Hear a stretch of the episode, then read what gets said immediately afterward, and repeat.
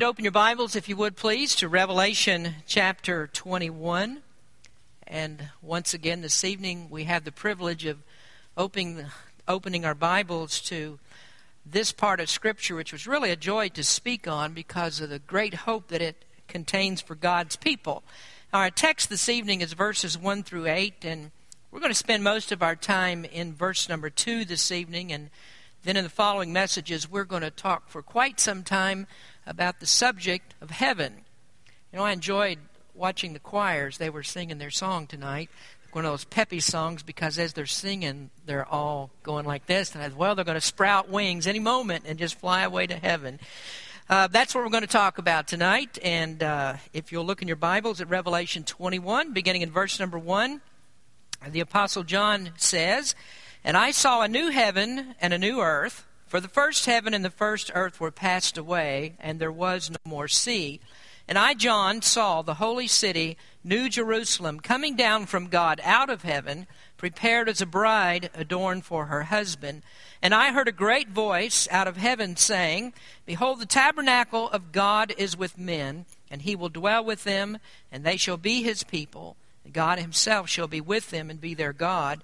And God shall wipe away all tears from their eyes and there shall be no more death, neither sorrow nor crying, neither shall there be any more pain, for the former things are passed away. And he that sat upon the throne said, Behold, I make all things new. And he said unto me, Write, for these words are true and faithful. And he said unto me, It is done. I am Alpha and Omega, the beginning and the end. I will give unto him that is athirst of the fountain of the water of life freely. He that overcometh shall inherit all things, and I will be his God, and he shall be my son.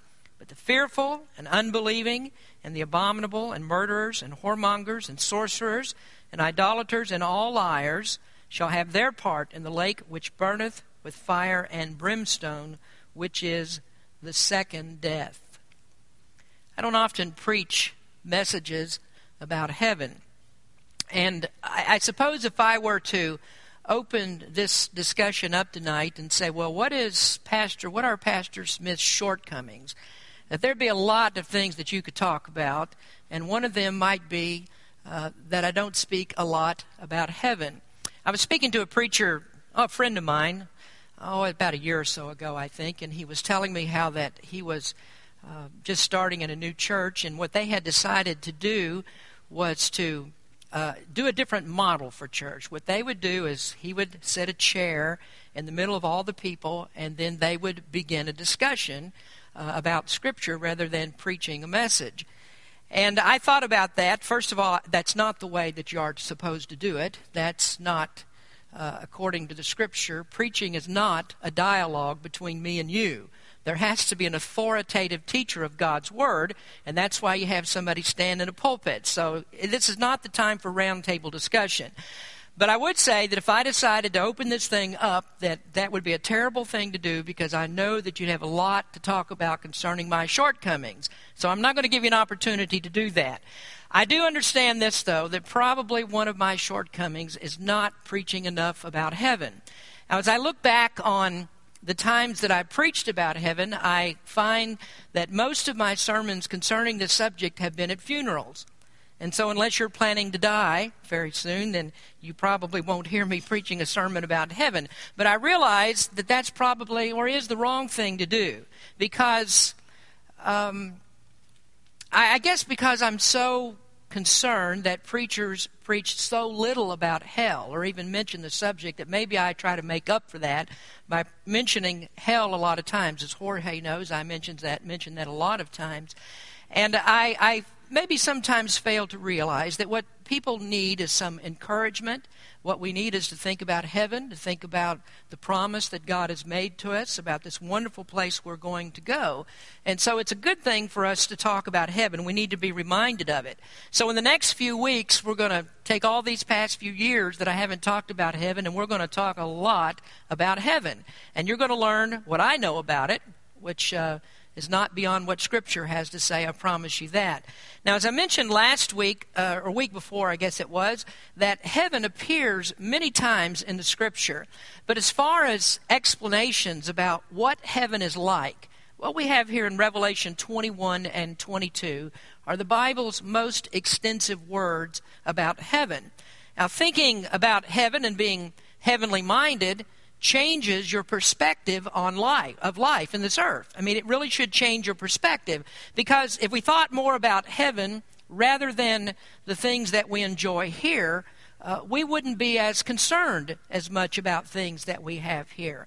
When the Apostle Paul wrote to Timothy, he encouraged him to fight as a good soldier of Christ. And Paul talked about all of the hardships that he would encounter as a minister for Christ. And certainly Paul had been through those things. He labored much for the gospel and he endured a lot of different things in his life. Even spent, uh, as we know, a good deal of time in prison and then finally was executed for his faith. But he wrote to Timothy in the very last letter that he penned towards the end of his life, and he talked about his purpose for enduring these hardships. And he says in 2 Timothy chapter 2 verse number 10, "Therefore I endure all things for the elect's sake, that they may also obtain the salvation which is in Christ Jesus with eternal glory." So there you see Paul's driving desire it was to bring people to salvation in order that they might be in heaven with Christ. And so he labored constantly towards that end. And he was willing to give up any of the comforts that he had in this life. He knew this life is quickly gone. Everything that we have here passes away. So he never really had any second thoughts or any regrets for all of those things that he went through in order to bring people to Christ so that they might be able to be in heaven. Now, he wrote in 2 Corinthians 5, verse number 1 For we know that if our earthly house of this tabernacle were dissolved, and there he's talking about his own body, we have a building of God, a house not made with hands, eternal in the heavens. So, Paul was truly a heavenly minded person, and that changed his whole perspective about his purpose in life. And I think that that may be the key to what's missing for many of us and, and why we are down a lot of times, why we're unhappy. We don't think enough about heaven. And we live as if heaven doesn't really exist. And so, consequently, we fall short of doing the work that God has called us to do in this world. And I think that all of us are in that are in that boat. I mean, it's good for us to talk about heaven and get ourselves reoriented towards that promise that God has given. It's a promise of eternity. And so we come upon this opportunity in these next few weeks, perhaps in one way fortuitously, because uh, this is where our verse by verse study leads us. I mean, it's just we have to talk about it because this is where we've come to in our study, verse by verse, in the book of Revelation. But I think there's probably a better explanation for that than to say we come to it fortuitously in a verse by verse study. Rather, we come to it because this is the time that God knows that we need it. This is the time when God knows we need the encouragement, and He plans these things out. I mean, God knows what I'm going to preach months and months and, well, even years, even before I was born. He knew what I would be saying on this very night. So I think we come to a study of heaven at a very opportune time, at a good time. Uh, when people are having a lot of trouble, when there's a lot of, of, of heartache, a lot of things that are going on, that were brought to this subject. So we find here then in these next couple of chapters the Bible's most extensive description about heaven. And here heaven is opened up so that the Apostle John was allowed to see things that natural eyes simply cannot see. And although this is the best explanation that we have of heaven, we don't really have the, the complete picture here. We have some idea. And, and John gives us some way that we can understand a little bit about what heaven will be like. As one author said, I was just looking uh, a few minutes before I came into the uh, service tonight. One author said that what we read here is is everything that we read here is true. This is going to happen. Nothing less than this. Heaven is going to be a lot more than this, but it's not going to be anything less than this. What we see in Scripture. Now, in the first verse, we notice that John saw the new heaven and the new earth, and we talked about this as the remake of creation.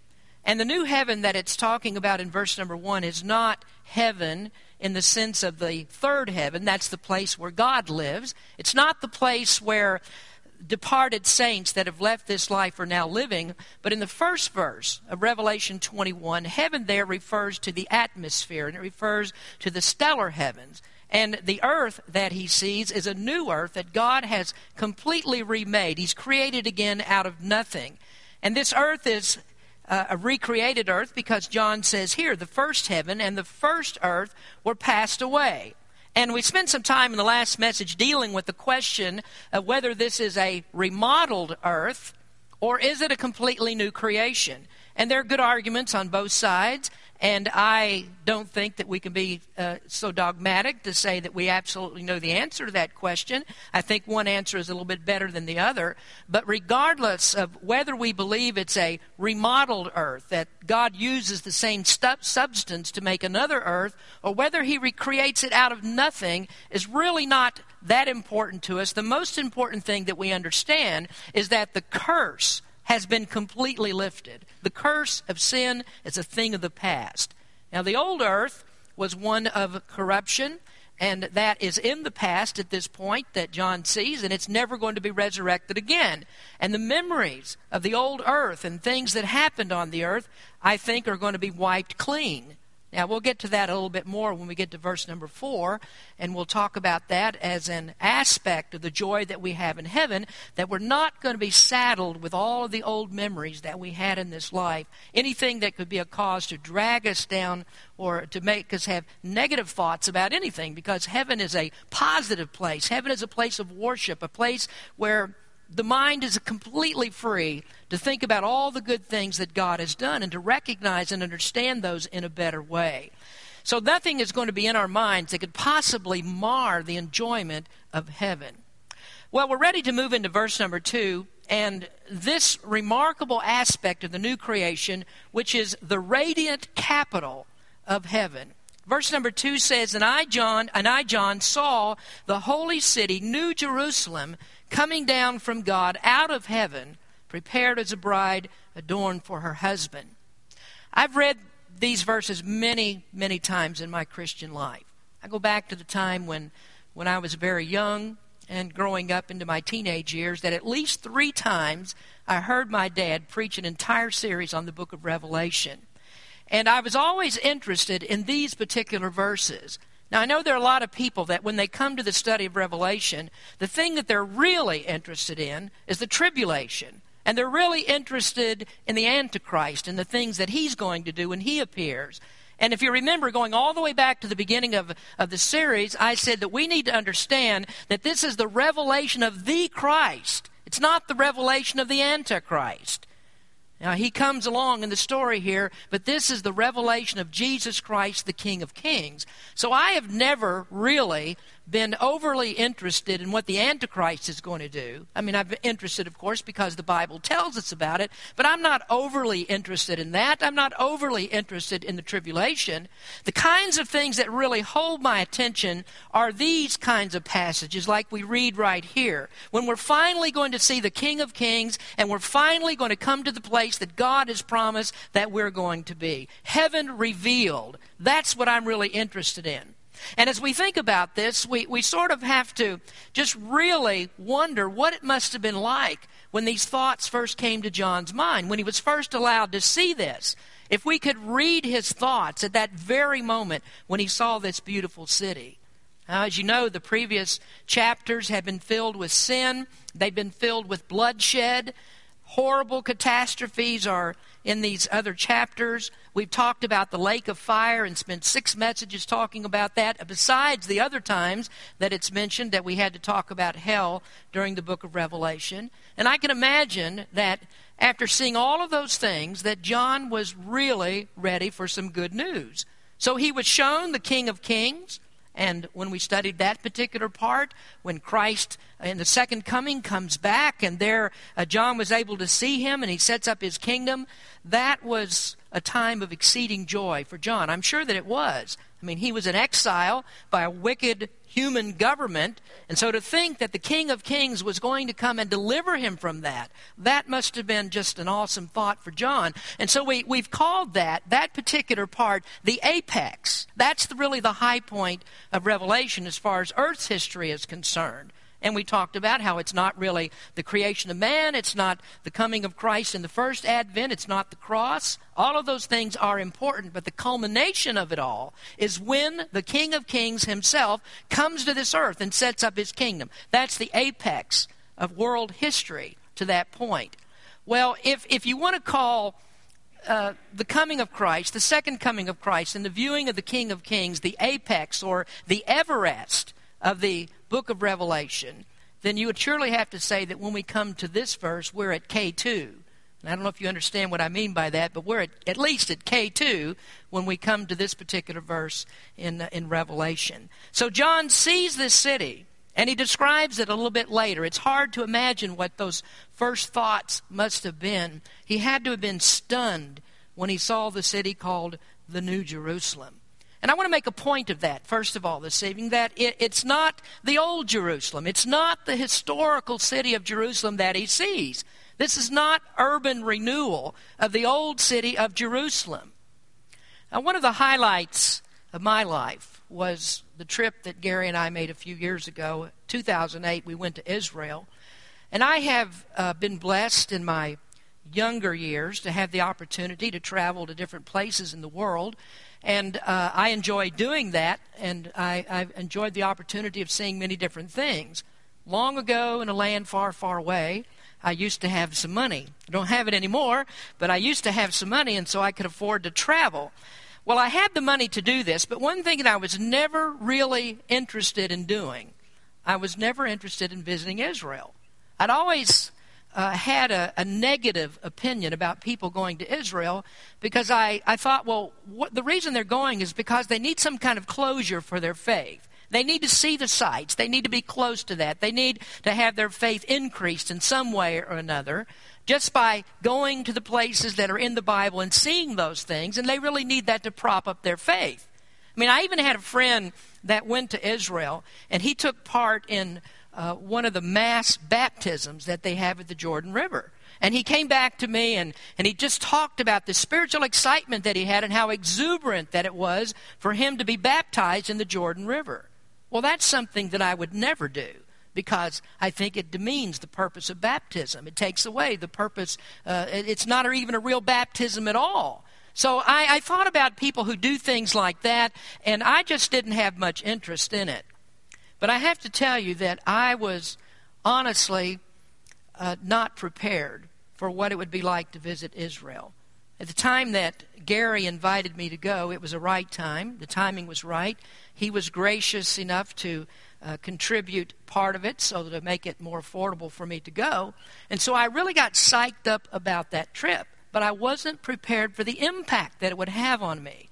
Now, of course, going to Israel doesn't make you more saved, and it didn't make me more saved, but it did make the Bible come alive to me. It came alive to me in the sense that when I preach, and when I read about certain places, I can visualize those things in my mind and, and just think about the very places that the Bible talks about. And when I came back from Israel, we did our presentation, and I told you then that the thing that most impressed me was the Sea of Galilee. It was the day that we were able to send, uh, spend in a, in, a, in a boat going across uh, out into the Sea of Galilee. And just to think about that Jesus saw those same things. The apostles saw those same things. And then going in and out of those little villages and towns that around the Sea of Galilee, you can imagine that as I've been preaching through the book of Matthew, that that's taken on a whole new meaning for me. Talk about those very same cities and the miracles that Jesus did in those places. So the Sea of Galilee was something that was very impressive to me. But I suppose the second most impressive sight, and there are a lot of things to see in Israel, and you know people have their favorite things, but I think seeing the old city of Jerusalem was one of the highlights of the trip as well. Now, the city that you see there today is not the city of Jesus' time. I mean, the city now, the old city there, dates back only to about the 16th century. But it really doesn't make a difference because you sort of get a flavor of what it must have been like in this bustling city with people coming from all different areas, the small city streets, and all those kinds of things. And it's very interesting. And you can, in fact, go underneath the city today and you can see some of the walls and some of the houses that were in, in existence at the time of Jesus. You can see that. And you can also see foundations of, of certain places as well that, are date, that date all the way back to the time of Jesus. Now, the point that I'm trying to make here is that the city that comes down from heaven is not a remade Jerusalem. It's not the old historical city. It's not been transformed into the capital of heaven. Neither is it the old part of the city that's known as the city of David. Now, that is also a place that you can visit in Jerusalem. It's outside of the old city walls, but there's the place that David originally went to. And, and that's where David made his capital as he became the king of Israel. Now, the city of David is the oldest part of that city. It's still in existence. And all the way back to the time of David, when he first came into that, into Jerusalem, uh, renamed it and then made it a, a, a, place where God was worshiped, Jehovah God was worshiped. Since that time, Jerusalem has always been called the Holy City. It's a city that's been set apart to God, it's a sanctified place. Jerusalem is different from any other place in all of the world because it's God's city. And the Bible times, no matter where you were, if you were going to Jerusalem, you may remember this. We talked about it. You're always going up. Now, when we talk about going down south, uh, going to LA, we're always going down. We're going down south. And when you're going to Seattle, you're always going up. So we look at north and south as up and down. But it didn't matter where you were uh, around Jerusalem. East, west, north, south, doesn't make any difference. You're always going up. And one of the reasons is it's higher than most of the surrounding landscape, but that's not the real reason they talked about going up to Jerusalem. They were always going up because Jerusalem has always had this thing about being above everything else. This is where the holy Temple Mount was. This is where the people of God live. This is God's city. So you're always thinking of Jerusalem as being a higher place. Well, it's holy, it's set apart to God.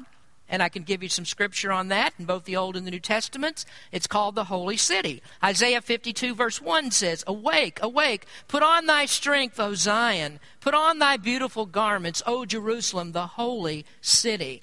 For henceforth there shall no more come unto thee the uncircumcised and the unclean. Now that verse there is actually referring to the millennial kingdom. And then in Matthew chapter 4 verse 5, Jerusalem is referred to that way when Satan tempted Jesus in the wilderness. It says, Then the devil taketh them up into the holy city and setteth him on the pinnacle of the temple. And then we'll give you one more here. This is from the book of Revelation, which we've studied this verse already. Revelation 11, verses 1 and 2. And there was given me a reed like unto a rod, and the angel stood, saying, Rise and measure the temple of God, and the altar, and them that worship therein. But the court which is without the temple leave out, and measure it not, for it is given unto the Gentiles, and the holy city shall they tread under foot forty and two months. So, looking at it that way, the, the historical city of Jerusalem is the holy city of God. But there's a problem. There's a real problem. And that is there is corruption in Jerusalem. God said this through the prophet Jeremiah I have seen also in the prophets of Jerusalem a horrible thing. They commit adultery and walk in lies. They strengthen also the hands of evildoers, that none doth return from his wickedness. They are all of them unto me as Sodom, and the inhabitants as Gomorrah. Now remember that when God wants to show the, the ultimate, the worst types of wickedness, the reference point is always Sodom and Gomorrah. Those are two cities that were completely destroyed by God but with fire and brimstone. And if you look at Jerusalem today, you find a place that is corrupt.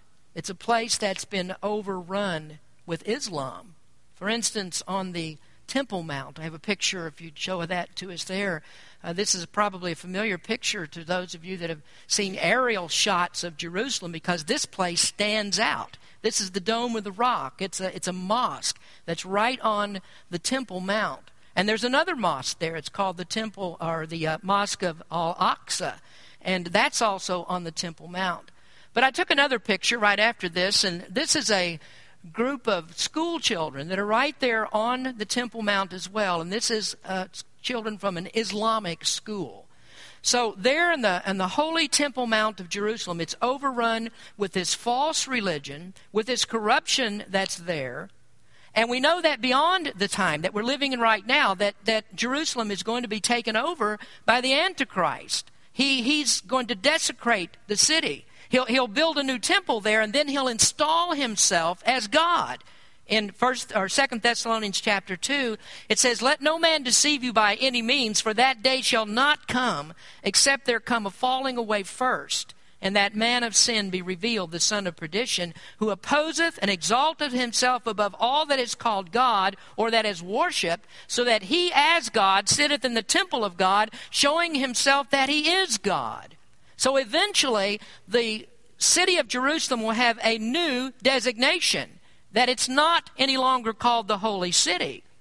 When the two witnesses are killed, and this is what we read a little bit from uh, Revelation chapter 11 just a minute ago, the scripture says, after they're killed, the dead bodies shall lie in the street of the great city, which spiritually is called Sodom and Egypt, where also our Lord was crucified. So there again, you see Sodom and you see Egypt. That's always a type of bondage of sin. And so the city that comes down from, from heaven can't have anything to do with his historical city. Jerusalem is to be destroyed. And that's because of the terrible desecration of sin that you find in the Old Testament, like we read in the book of Jeremiah.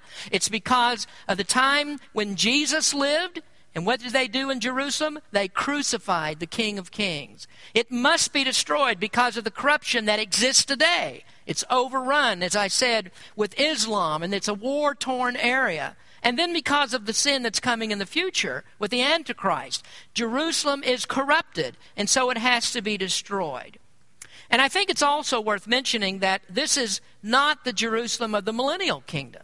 Now, then, uh, it will be renewed. Jerusalem will be renewed. A glorious new temple will be built there. Christ will rule from the holy city during that time. And so, certainly, the New Jerusalem has new character, and it will be holy because of Christ's presence there. But the old city can't survive. Even the city of the millennium can't survive because the curse is not completely lifted from the earth at that time.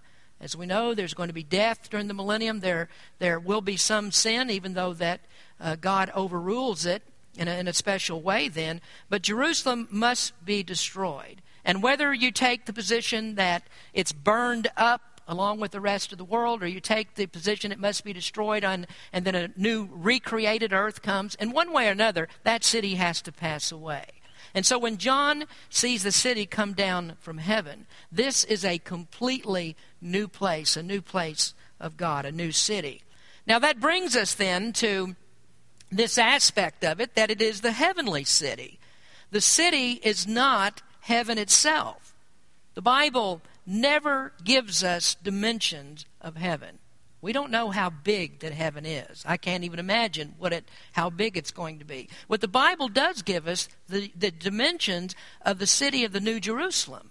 And if you go down to verse number 16, you'll find there that this is a city that's 1,500 miles wide, 1,500 miles long, 1,500 miles high. Now, you're going to have to wait till we get to that verse before I give you further explanation of it. But that's the dimensions of this great city. So the New Jerusalem is not heaven itself, it's in heaven, and it comes down out of heaven.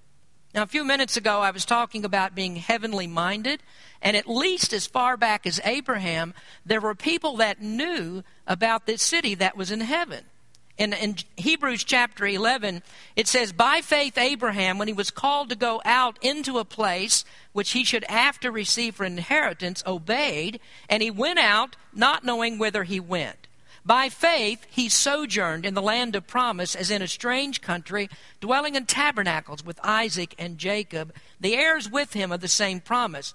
For he looked for a city which hath foundations, whose builder and maker is God. Now, that's a remarkable statement because Abraham was far removed from any prophecies that you read later in the Old Testament about the New Jerusalem or about the millennial kingdom or anything else. He's also a long way off from the time of David when David made uh, Jerusalem the capital city. So Abraham was aware of this. And so the Bible says that he just walked around from place to place. He moved his tent wherever he needed to go. He was a nomad who was unsettled in this world. And so he was always living as if he was in a strange country. And that's because the world was not his home. He was looking for this heavenly city, looking for the place the Bible says whose builder and maker is God. And that's the same sense that Paul wrote the passages where he talks about citizenship in heaven. He speaks of it as a place that's longed for, a place that's hoped for for Christians. Uh, it's to live in that holy city. And I also believe that the holy city, uh, this new city, is a place that Christ has gone to prepare for us. Uh, Jesus told the disciples in that great passage of John 14 he said, Let not your heart be troubled. You believe in God, believe also in me. In my Father's house are many mansions. If it were not so, I would have told you. I go to prepare a place for you, and if I go and prepare a place for you, I will come again and receive you unto myself, that where I am, there you may be also. So we can think of the New Jerusalem as a city that is being prepared. But that doesn't mean that it's not always been in existence. Paul wrote in Galatians 4, verse 26, But Jerusalem, which is above, is free and is the mother of us all. Now, Paul there speaks as if this city is already in existence. It's up in heaven, and Jesus is preparing it. He's preparing it for all the redeemed that will believe in him, uh, all of them that are redeemed by the death of Calvary. And it's difficult for us to think of that in terms of time but that's what Jesus is doing. He's making room for everybody who believes. Well, that would bring up another question. The scripture says here that it is like a city that's adorned as a bride for her husband. Now, the obvious reference there is to the bride of Christ. And the inhabitants of this city will be those that are in the bride of Christ. Now, not, don't be confused because the city itself is not the bride, it's referring to the people. The people are in the bride of Christ and they're going to live there. Well, that causes some problems for people because the bride is the church and it's not inclusive of Old Testament believers. Now, the scriptures very clearly tell us that the bride consists of those that are in the church. So, the church is the bride. This has reference to the bride, so it means that only the bride will live there.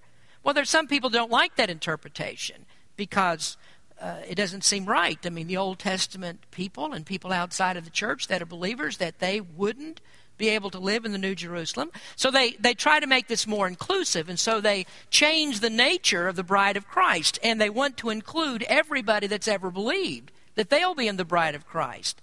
But according to Scripture, there are people that are saved that were saved in the Old Testament, in fact, that are not a part of the bride of Christ, but are considered to be friends of the bridegroom, which is very distinct from the bride.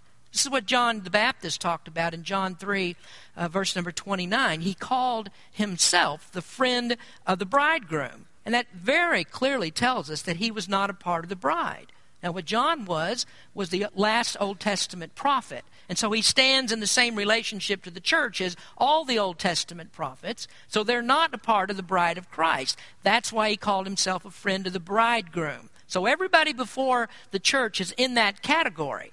Well, that begs a question then where do they live? Where do all those people live? Well, this is why I started out by telling you that the New Jerusalem is not the entirety of heaven. It's a part of heaven, it's the capital city of heaven. Now, we also have the earth that's been recreated, and people will be able to live on the earth. But the New Jerusalem is a place where um, the, that's reserved for the bride of Christ, but we're not to think of this like the New Jerusalem is for the elite saints, and then the rest of the environs, heaven and the new earth, that those are for lesser saints. We're not to think of it that way because there are no classifications like that when you get to heaven. There is no social order when you get to heaven. Everybody's the same in this sense. But the New Jerusalem is a place that's owned by the people of God, those that are uh, that are in the church rather. So we're not to think of this as a place where there is restricted access. I mean, the scriptures say that the gates of the city are not shut at all by night. And one of the reasons it says that because there is no need of protection. You, you shut the city gates for protection. You don't have to worry about that because there are no more enemies. But rather, the scripture is really referring to the gates not being shut so that everybody has access to that place. There's not a restricted access for certain saints. And we aren't to think of the New Jerusalem if we are the saints of God that are in the church, we're not to think of it as a place where we're going to go and crawl into our own bed and we have our own space that's marked off and we have a fence that keeps everybody out of our little bitty space or well wouldn't be little bitty. I think uh, i believe it was henry morris who calculated uh, based on some calculations that he did about how many people he thought that were going to be in heaven. And looking at the size of the city of 1500 mile cube he said that would mean probably that everybody has their own 75 acres so some of you that have trouble turning around a truck or whatever you don't need you got four, more than 40 acres you got 75 to do all the things you want to do in well i don't think that we're really to think about it like that that we've got our place that's just marked off that's our space it is a place that's reserved for us, it's a place that's owned for us, and we are going to live there. But that it doesn't mean that other people don't, other uh, people that have been saved don't have access to the city. So it's the, it's the inheritance of the church. And that's one of the blessed privileges that we have, that we live in this time when Christ started this new organism that he calls the church. Well, there are a lot of unanswered questions about this. And, and I don't think that any of us can be so dogmatic and say, I have all the answers. I know what exact, exactly what it's going to be like. This is the way it will be, and the way I say is the way that it is. I can't say that. We just don't know enough about it. So we have other questions like when a person dies and they're a believer now, somebody in our church that dies, do they go and live in the New Jerusalem now? Well, that's a good question. And the only answer that I can bring you from Scripture is that it appears that they have to wait. John, uh, Jesus said in John 14, I will come again and receive you unto myself, that where I am, there you may be also. So it seems like the time for the occupation of the New Jerusalem will be at the time of the rapture. That's when bodies are raised. And then there's another question we might ask. Well, what about the millennial Jerusalem? Are we going, we're going to reign with Christ in the earthly kingdom. So how do we get from heaven back to the earth? And why would we even want to come to heaven back to the earth?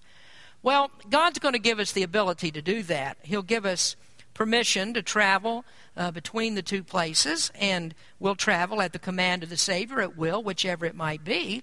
If He needs us for some administrative purpose, then He'll call us here. We can travel back and forth because heaven is a real place. Heaven is out there somewhere.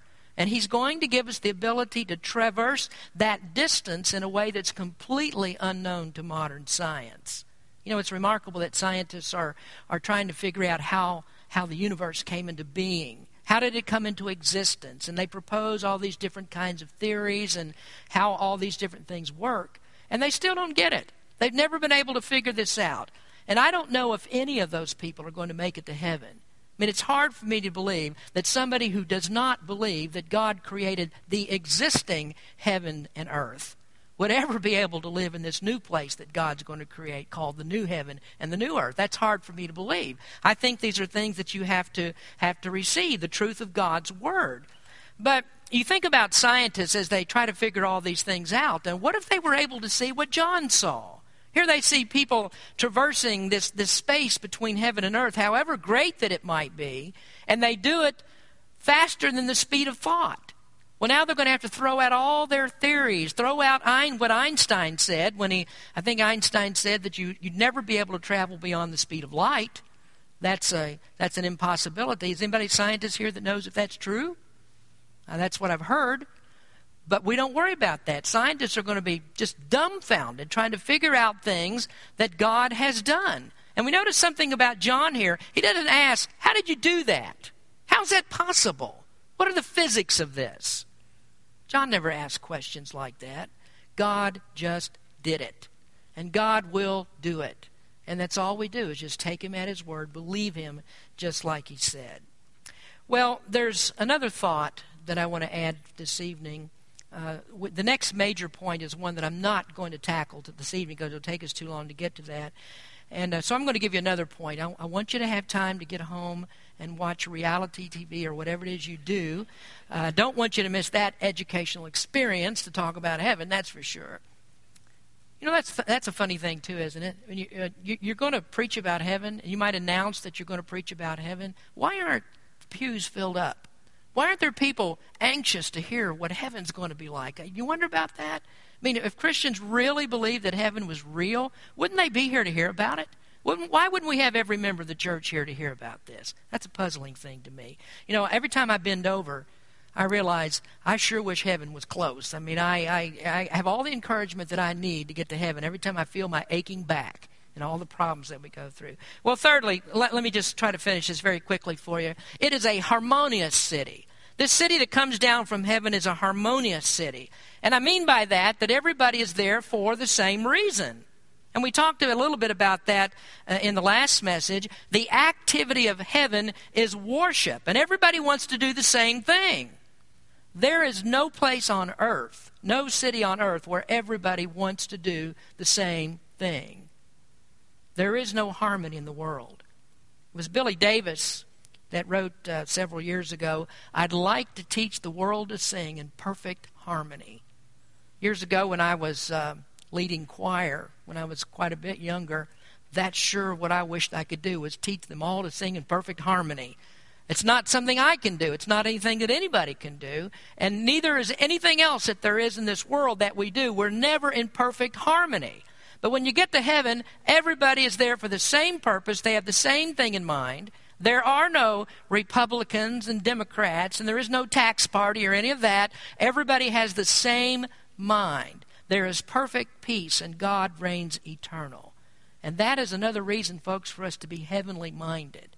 You know, politicians can save their breath about peace on earth. The only one who brings peace is Jesus Christ. I'm going to talk a little bit about that next Sunday morning, there's a paradox that we find in Matthew chapter 10 concerning peace.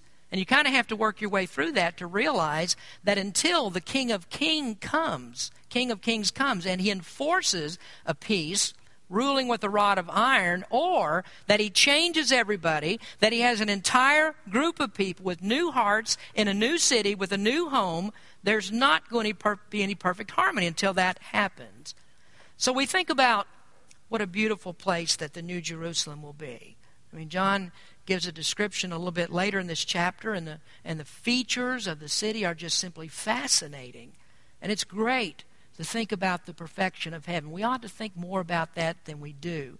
Stop thinking so much about the cares of life and think about the peace that we'll have in heaven. Now, just one more statement, because I don't want anybody to go away tonight wondering, well, you've talked a lot about heaven. How do I get there? I mean, all this talk about heaven, how do I get there? Well, I don't want anybody to leave here tonight not knowing about this place and how to get there. And the answer to the question is only one way. You can only get to heaven one way. And it comes from that same passage of Scripture that we talked about a moment ago in John 14, where Jesus said, I'm going away to prepare a place for you. And he said right after that, I am the way, the truth, and the life. No one comes to the Father but by me.